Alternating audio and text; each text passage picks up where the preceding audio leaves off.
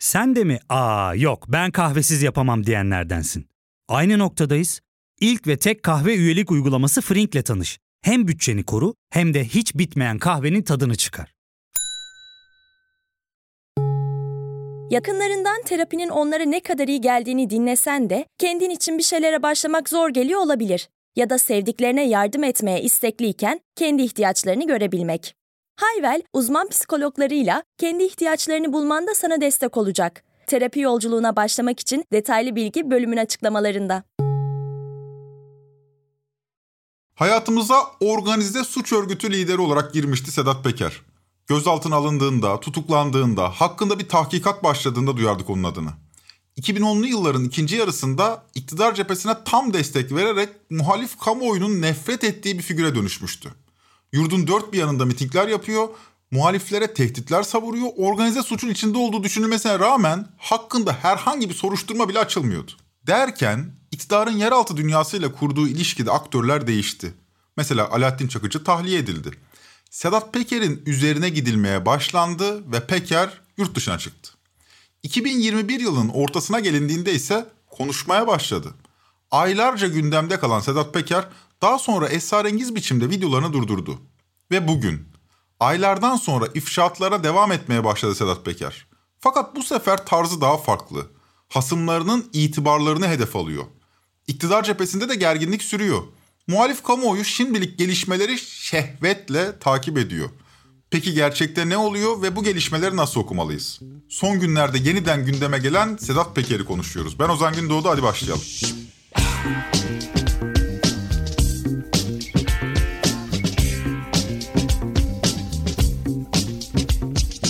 Önce kısa bir özetle başlayalım ki bugünü anlamak için patikayı takip etmiş olalım. iki Mayıs iki bin yirmi bir günü Sedat Peker kendi YouTube hesabında kırk bir dakika otuz dört saniyelik bir video paylaştı. Şahsıma yapılan kanunsuzlukların taşeronu Mehmet Ağar ve pelikancılardır başlığını taşıyan bu video birinci bölüm olarak yayınlandı. Sedat Peker videoyu kamuoyunda derin devlet başı olarak simgelenen Mehmet Ağar ve pelikancılar olarak bilinen grup bazı güç odakları için şahsıma yapılan kanunsuzlukların taşeronluğunu yaptılar. üç ay içinde on iki tane video çekerek yaşanılanları sizlerle paylaşacağım notuyla paylaştı. Fakat günün sonunda yalnızca dokuz video paylaştı. İlk videonun birinci dakikasını beraberce dinleyelim. Kıymetli dostlarım, kıymetli kardeşlerim, bildiğiniz üzere bir senedir paylaşım yapmamaktayım. İçinde bulunduğum durumlarla ilgili. Paylaşım yapmamamın sebebi kendisine saygı duyduğumuz bazı devlet büyüklerimiz kendisine yapılan haksızlığın farkındayız. Hak etmediği şeyler yaşadı. Ancak önümüzdeki sene, yani bu senenin Nisan ayında ülkede birçok değişiklikler olacağını, bu zaman zarfında da Nisan ve sonrasında da benim Türkiye'ye getirilip, davet edilip yaşadığım bu sıkıntılardan kurtulacağımı söylediler. Ama ben galiba yanlış anlamışım kıymetli dostlarım. Ben mevcutlu getireceğimi bilmiyordum. Yani davet üzerine geleceğimi düşünmüştüm. Ama zannımca biraz önce de söylediğim gibi ben yanlış anlamışım. Sedat Peker videonun başında da söylediği gibi bir yıldır herhangi bir paylaşım yapmıyor, derin bir sessizlik içinde, deyim yerindeyse sürgün hayatı yaşıyordu. Fakat iddiasına göre bu sessizliğin nedeni devlet yetkilileriyle yaptığı pazarlıktı. Bu pazarlıkta kendisine Nisan iki bin yirmi birde Türkiye'ye döneceği vaat ediliyordu. İlk videolarda bu vaatte bulunan yetkilinin adını söylemese de ikinci videoda bu ismin İçişleri Bakanı Süleyman Soylu olduğunu ifade etti. Fakat o ay ailesinin evine operasyon yapılınca Sedat Peker cephesi ipleri tamamen kopardı ve ifşaatlarına başladı. Sadece Türkiye kamuoyuna konuşmuyordu Peker. Aynı zamanda devlet yetkililerine de sesleniyor, herkese mesaj vermeye çabalıyordu. İlk videoda hani dostluk, düşmansak söyleyin diyordu. Yapılan sünnette de karşılığı yok. Ya biz düşman mı olduk? Biz düşmansak düşman olduğumuzu bile. Hani Nisan'da ben gelecektim? Benim iade itibar gibi olacaktı. Hani bana haksızlık yapılmıştı? Doğru, ben yanlış anlamışım. Ben mevcutlu getirilecekmiş. Eş zamanlı operasyon yapıldı. İlk video yayınlandıktan sonra iktidar cephesi derin bir sessizliğe büründü. Yokmuş gibi davrandılar. İlk videoda kabine üyelerinin herhangi birinin adı geçmiyordu ama pelikancılar derken Albayrak ailesine ilişkin de imalarda bulunuluyordu. Diğer videolara kıyasla Peker'in üslubu daha çok imalarla doluydu yani ilk videoda. Fakat serinin devam eden bölümlerinde giderek isim vermeye, daha net konuşmaya başladı Peker. Sedat Peker'e ilk cevap on üç Mayıs'ta İçişleri Bakanı Süleyman Soylu'dan geldi. Soylu, Peker için uyuşturucunun beynini yok ettiği müptezel operasyon elemanı deyince Sedat Peker'in hassas olduğu konuları öğrenmeye başladık. Kendisine hakaret edilmesine katlanamıyordu Peker. Hedefine sert bir şekilde Süleyman Soylu'yu aldı. Haftalar, aylar boyunca Peker'in videoları gündem belirledi. Videolar milyonlarca kez izlendi. Üzerine kitap bile çıktı. Dizi izler gibi izledik Sedat Peker'in videolarını. Artık videolarına bir televizyon programcısı gibi giriş de yapıyordu Peker. Dizi gibi dedim ya. Kıymetli dostlarım, kıymetli kardeşlerim, söz verdiğimiz üzere Yüce Allah'ın izniyle gene hep beraberiz. Çok keyifli sohbetler yapacağız. Bugün vallahi hem güleceğiz hem düşüneceğiz. Peker'in ilk kurbanlarından biri söylediğimiz gibi eski İçişleri Bakanı ve Susurluk Çetesi'nden hüküm giyen Mehmet Ağar'dı. Sedat Peker'in iddialarının merkezinde Bodrum'da Azerbaycanlı iş adamı Mübariz Mansimov'a ait marinaya çökülmesi vardı. Buna göre Mansimov marinayı teslim etmezse kendisine FETÖ'den soruşturma açılacaktı fakat Mansimov dişli çıkmıştı, direndi. Peker ikinci videoda Mehmet Ağar'a şöyle sesleniyordu. Cezaevi boşaltılmadı mı? Tek başına yatmadın mı? Koruma polislerin seninle cezaevinin içinde yatmadı mı? Havuzun, jacuzzi'nin yok muydu? Mübariz Mansimov yaptırmadı mı jacuzzi'ni? Helikopter pisti yaptırılmadı mı? Türkiye'deki önemli iş adamlarını sen yalnız hissetme diye Mübariz helikopteriyle devamlı taşımadı mı sana? Aman silinme, aman unutulma, aman onur ol, basında bu şekilde anıl yapmadı mı? La adamı FETÖ'ye sen getirdin tanışmaya. Ya polis ifadelerinde var. Fethullah Gülen'le sen tanıştırdın. Adamı FETÖ'cü diye içeri attırıp ballarını aldın. El insaf. Gerçekten de Bodrum Marina'nın genel müdürlüğü Mehmet Ağar'a verilmişti. Mehmet Ağar'ın o günlerde Sözcü'den Saygın Öztürk'e yaptığı açıklamada biz olmasak buraya mafya çökecekti demesi gündem oldu. Peki neydi bu marinanın özelliği? Sedat Peker şöyle açıklıyor. Bodrum'daki bu limanı küçümsemeyin. Değerinin bir milyar dolar olması önemli değil. Beş ton her bir gemide gelse her biri zaten bir ilyat limanı alır. Mübariz dişli çıktı. Uğraşıyor olacağım diyor.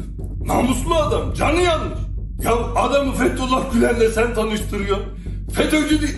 Ya bu mahkeme kayıtlarında var biliyor musunuz? Beni Mehmet Ağar'la o tanıştırdı diye. Deliller var, ispatlar var, uçak bilgileri var, beraber gitmişler. Mehmet Ağar FETÖ'cü değil. Mübariz FETÖ'cü. E FETÖ'cülerin mallarını alacaklar.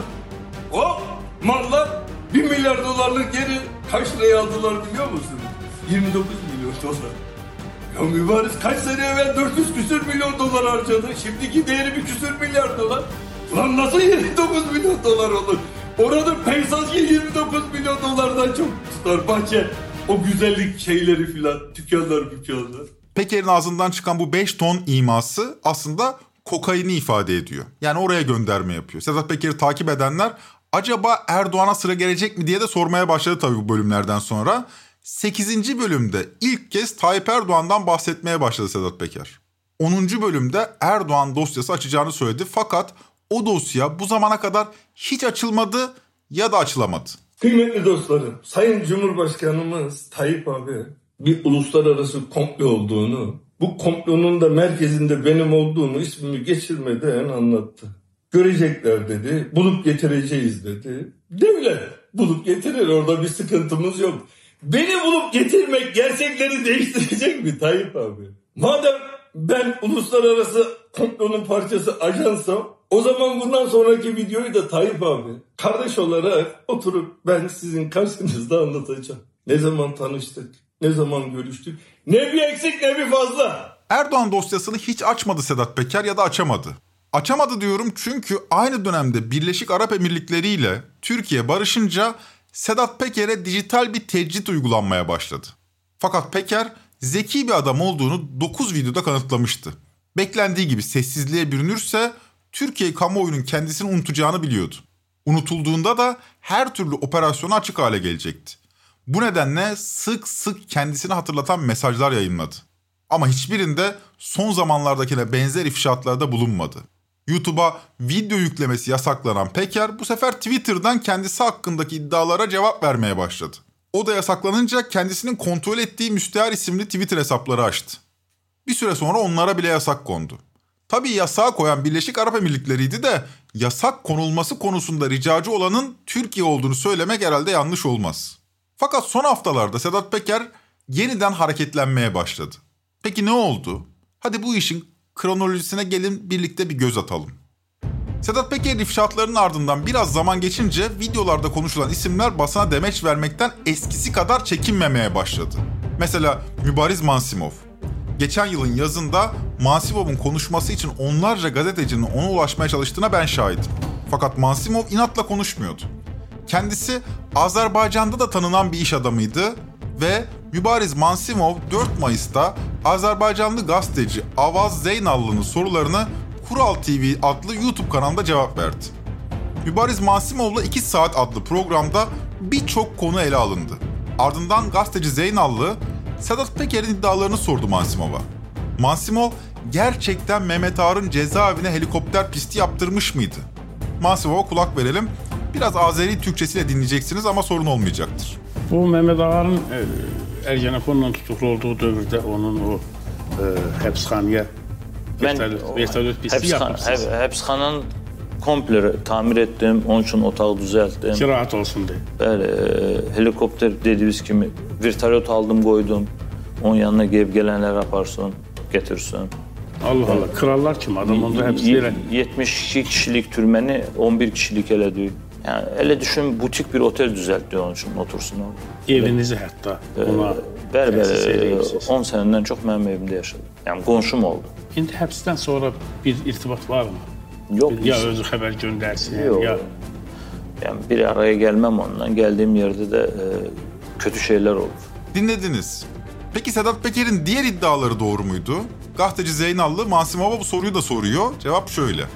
Sedat Peker de bir yaman danıştı, danıştı. Ay böyle yer göy oynadı birbirinden. Elə Azərbaycan da kilitlenmişti hamı Sedat'a. Birden dayandı. Siz bu çevrelerin adamsınız yani. Bilersiniz yani. Yani bir defa e, Sedat Peker boş adam değil. Kesinlikle boş adam değil. E, o elədir. Ben. Bir defa e, dikkat edersizsə konuştukları hamısı tek tek doğru çıktı. Hiçbir sözü yalan çıkmadı. Bəli. Dövlət adamlarından yaxın, dövlət adamlarından şey, bax dikkat etseniz iki bin on altı, iki bin on yedi, iki bin on sekiz, iki bin on beş hep dövlətin yanında, AK Parti'nin AK Parti'nin yanında oldu. AK Parti'nin yanındaydı. Ancak görünür ki neyse yanlış gelmiş, olur böyle bir şeyler.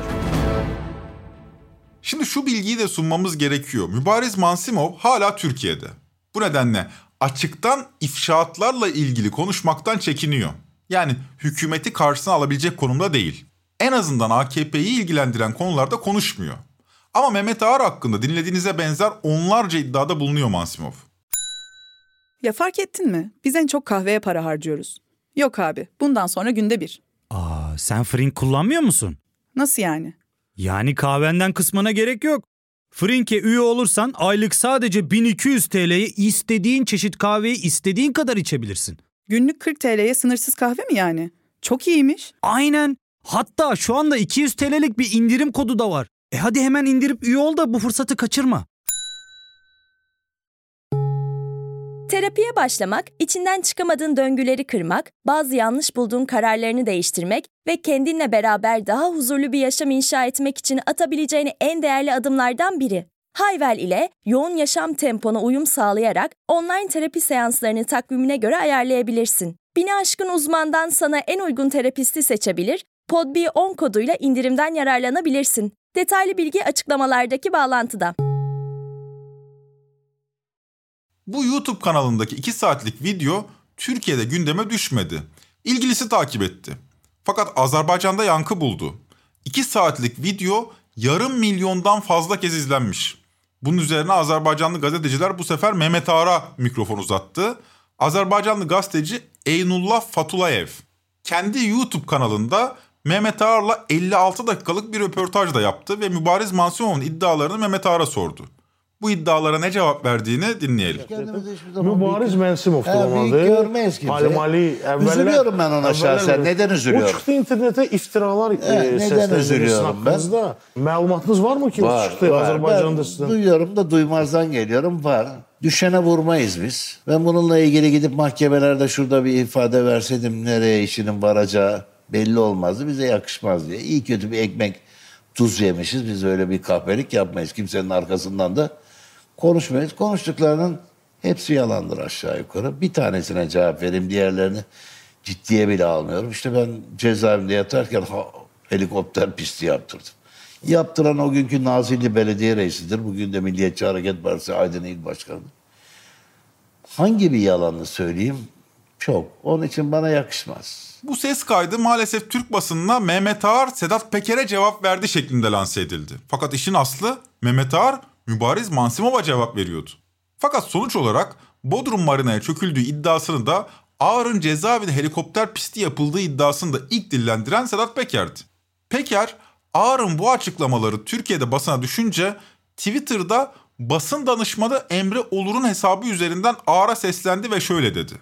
Mehmet Ağar, derin devletin başı, Mübariz Mansimov'un söylediği şeylerden sadece birini yalanlamışsın. Ancak bazı gazeteler Sedat Peker yalanladı diye haber yapmışlar. Reis yalanlanmayı hiç sevmez. Bence bu işi düzelt, yoksa akşama Sadatçılardan daha kötü duruma düşersin. Şimdi seri toplam on altı tweetten oluşuyor. Bunların hepsini burada okuyabilmem olası değil. Fakat özetle Sedat Peker bu tarihten itibaren ifşaatlarına yeniden başlıyor. Bu curcunanın ortasında Halk T V nokta com nokta t r'den gazeteci İsmail Saymaz, Mübariz Mansimov'la konuşuyor ve bu helikopter pisti mevzusunu soruyor ona. İsmail Saymaz'ın röportajını sizlere okuyorum. Soru: Ağar helikopter pistini yaptırdığınızı yalanladı. Cevap: Yazık, başka diyecek bir şey yok. O piste ve Ağar'ın oğluna para verdim. Yazıklar olsun. Tolga Ağar'a mı verdiniz? Evet. Nerede verdiniz? Aydın'da ünlü bir pidecide yemek yemeye gittik. Yemek yerken Tolga Ağar bir helikopter pisti yapmak lazım dedi. Arabada para vardı, korumam getirdi verdi. Paket içinde mi? Zarf içinde. Ne kadar verdiniz? Tam hatırlamıyorum ancak yirmi bin doların üzerindeydi. Yanınızda kimse var mıydı? Yok, dört kişiydik. O zaman hem belediyeye yaptırmış hem siz para vermiş oluyorsunuz. Belediye hesaplarında görünmesi lazım. Onun yalan olduğunu düşünüyorum. Çünkü Nazilli Belediye Başkanı'nı tanıyorum. En azından bana söylerdi. Hangi vesileyle tanırdınız? Mehmet Ağar vesilesiyle. Bir gün marinaya geldi, orada yemek yedik. Şimdi Mansimov, Ağar ve Peker arasında dönen top Peker'i yeniden Türkiye'nin gündemine taşıdı. Hal böyle olunca gazeteciler konuyu ele alan yazılar yazmaya başladı.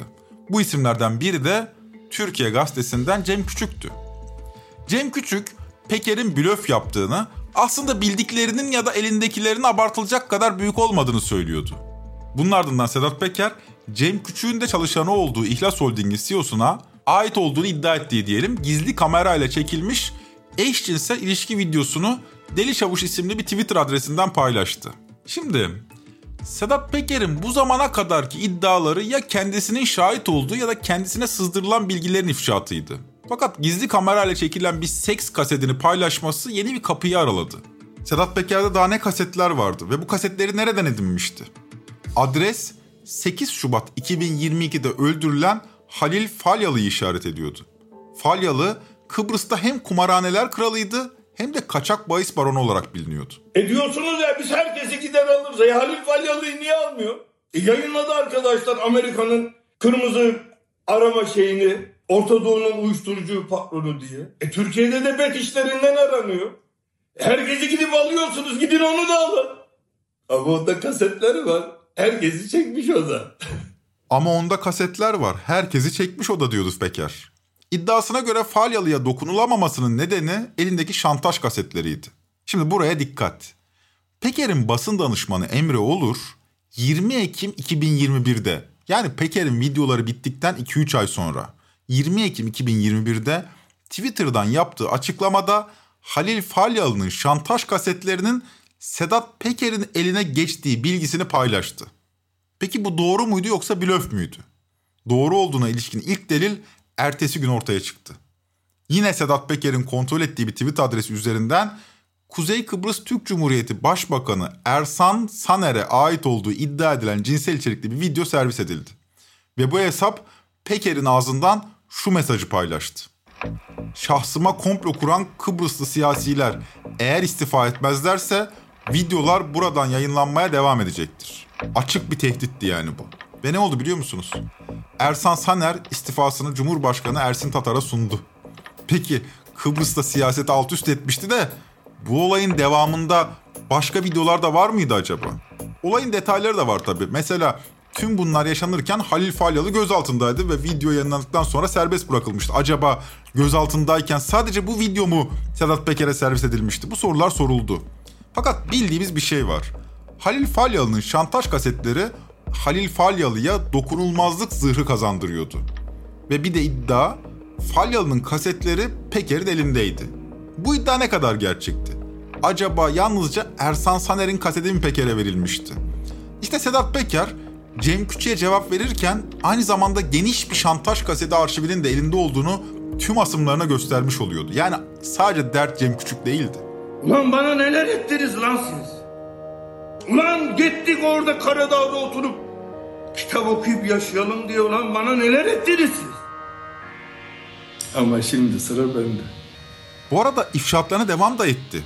Söz konusu bu mesajları yayınlamasından sadece üç gün sonra Nedim Şener'i tehdit etti ve on bin dolar verdiğini söylediği siyasetçi Metin Külünk'te olan bir telefon konuşmasından bahsetti. Bu telefon konuşmasının da Erdoğan'ın Biden'la görüşmesinden hemen önce yapıldığını ve videoları Biden görüşmesi nedeniyle durdurduğunu söylemişti. Şimdi tüm bunların ardından Trend Topik'te her zaman yaptığımız gibi bir durup düşünelim. Seçimlere en çok bir yıl kaldı. Bir medya kurumunun bağlı olduğu holdingin C E O'sunun seks kaseti televizyonda, gazetelerde hiçbir yerde yayınlanmadı. Ama sadece sosyal medya nedeniyle tüm Türkiye bu videodan haberdar oldu. Kabul edelim, sosyal medya gazeteciliğin hiçbir etik süzgecini kullanmıyor. Halbuki o videodaki kişinin gerçekten İhlas Holding'in C E O'su olduğu rivayeti teyit edilmiş bir bilgi bile değil. Kaldı ki gerçek olduğunu varsayalım. Bu durumda kamu yararı ne ki bu video haber olsun? Denebilir ki Türkiye Gazetesi'nin L G B T'yi karşıtı yayın çizgisinin yanında gazetenin başındaki isim gay çıktı. Bu haber değil mi? Yine değil. Zira biz bu kişinin yaşam öyküsünü bilmiyoruz. Milyonlarca insan cinsel yönelimini gizleyerek yaşıyor ve bu kişi de onlardan biri olabilir. Gizlerken homofobik söylemleriyle tanınan bir gazeteyi de yönetiyor olabilir. Evet, mide bulandırıcı olduğunu farkındayım. Aynı anda homofobik olup aynı anda eşcinsel olmak bir çelişkili durumu ifade ediyor. Ama öyküsünü bilmeden haber yapamayız. Kendisiyle röportaj yapmak isteyen gazeteciler olduğunu biliyorum ama bu kişi konuşmayı kabul etmedi. Yani günün sonunda bu kişinin tümüyle özel hayatına ilişkin bir gizli kamera görüntüsü var elimizde. Ve bu haber değil. Neyse, bu haber değil ama sonuçlarına ilişkin konuşmamız da gerekiyor. Böyle tuhaf bir durum söz konusu. Buna benzer hiçbir hassasiyeti yok sosyal medyanın. Video şehvetle paylaşılıyor sürekli. Bir tesadüf, aynı anda Aykut Erdoğdu'nun eski eşiyle yeni eşi Tuğba Torun hakkında telefon görüşmesi de sosyal medyaya sızdı. Onu da şehvetle paylaştık, çoğalttık. yirmi dokuz Haziran'da Aykut Erdoğdu ve Tuğba Torun'un C H P'den istifa ettiğini ya da daha doğru ifadeyle söyleyelim, istifa ettirildiğini de öğrendik. Onu da sunmuş olalım size. Şimdi buradan hareketle sosyal medya yasaklansın vesaire diyecek değilim. Fakat şu ortaya çıktı. Kasetler üzerinden siyaset dizayn edilmeye çalışılsa buna çok uygun bir toplumsal yapımız varmış. Seçimlere en çok bir yıl kaldı. Tek şantaj kaseti Peker'in elindeki Falyalı kasetleri midir sizce? Adnan Oktar'ın mesela hiçbir şantaj kaseti yoktur. Ya da Fethullahçıların, mesela Oktar çetesinin kasetleri sizce şu an kimin elindedir? Ya da Fethullahçıların kasetleri nerelerdedir? Bu kasetler yayınlandığında kasetin arkasındaki gizli eli kimse merak etmiyor. Herkes kameranın çektiği açıya odaklanıyor. Peker'inkileri biliyoruz. Falyalı'nın arşivi Peker'in elinde. Peki ya yarın ortaya saçılacak kasetlerle siyaset, yani bizi yönetecekler dizayn edilmeye çalışılsa ne olacak? Geçmişte oldu. Belli ki yeni kasetler önümüze yeniden düşecek ve biz yine şehvetle paylaşacağız onları. Fakat toplumumuz bu apolitik merakının kurbanı olacak. Tüm bu kaset skandalları konuşulurken gözümüzün önünde Erzincan'ın İliç ilçesinin Çöpler köyündeki altın madenindeki borulardan birinin patlaması üzerine Fırat Nehri'nde kilolar dolusu siyanür aktığını öğrenemedi. Bu Türkiye tarihinin en büyük çevre felaketlerinden biri olabilir. Ancak gündeme taşıyamadık bu felaketi. Kimse bu konuyu merak etmiyordu çünkü. Yayınlandığında reytingler düşüyordu. YouTube'da tıklanmıyordu. E dolayısıyla kimse bu konu üzerine geniş geniş vakit ayırmadı. Bakın, Türkiye tarihinin en büyük çevre felaketlerinden biri yaşanırken Türkiye İhlas Holding'in C E O'sunun kasetini konuştu. Bu üzerine düşünülmesi gereken bir hadise bana kalırsa. Sedat Peker'in haber değeri taşıyan onlarca ifşaatı bile söz konusu C E O'nun eşcinsel seks kaseti kadar gündem olamadı. Şimdi bölümün artık sonuna gelelim. Türkiye çok zorlu bir dönemece giriyor. Buna artık herkes farkında. Hava kurşun gibi ağır. Hepinizi önümüze konan haberi tüketirken uyanık olmaya davet ediyorum. Şimdi size bir duyurum var, biraz reklam. Trend Topik'te yüz kırk ikinci bölüm geride kaldı. Son elli küsür bölümü benim sesimden dinliyorsunuz. Instagram veya Twitter üzerinden de çok sayıda mesaj da alıyorum. Hepsine cevap vermeye çalışıyorum. Yani bana Trend Topik dinleyicisinden gelen herhangi bir mesajı cevaplamamış değilim şu zamana kadar. Gözümden kaçmıştır en fazla. Olumlu ya da olumsuz düşüncelerinizi yazabilirsiniz yani. Dinlenme sayılarını biraz inceliyorum. Bunları incelediğim kadarıyla güzel bir topluluk oluşmuş gibi duruyor. Sağ olun. Çok mutlu oluyorum bunları görünce. Burayı bir YouTube kanalı gibi çalıştırmıyoruz. YouTube kanalı haline getirince abone olmayı ve paylaşmayı unutmayın diye böyle mesajlar paylaşmak zorunda hissediyor insanlar. Fakat böyle bitirmiyorum, takdir edersiniz. Ama siz de bir zahmet bu kadar sessiz olmayın. Bölümlerin duyurusunu yapmanızı rica ederim arkadaşlar. Yaparsanız daha çok kişi dinler. Bu da programın sürdürülebilirliği açısından faydalı olur. Hep dinlersiniz. Böyle bir kısa vaktinizi aldım, kusuruma bakmayın diyelim ve sona gelelim. Trend Topi'yi Podbi Media ile beraber hazırlıyoruz. Bir sonraki bölüme kadar gizli saklı işlerinizin hiçbiri sizi germesin. Rahat olun, hoşça kalın.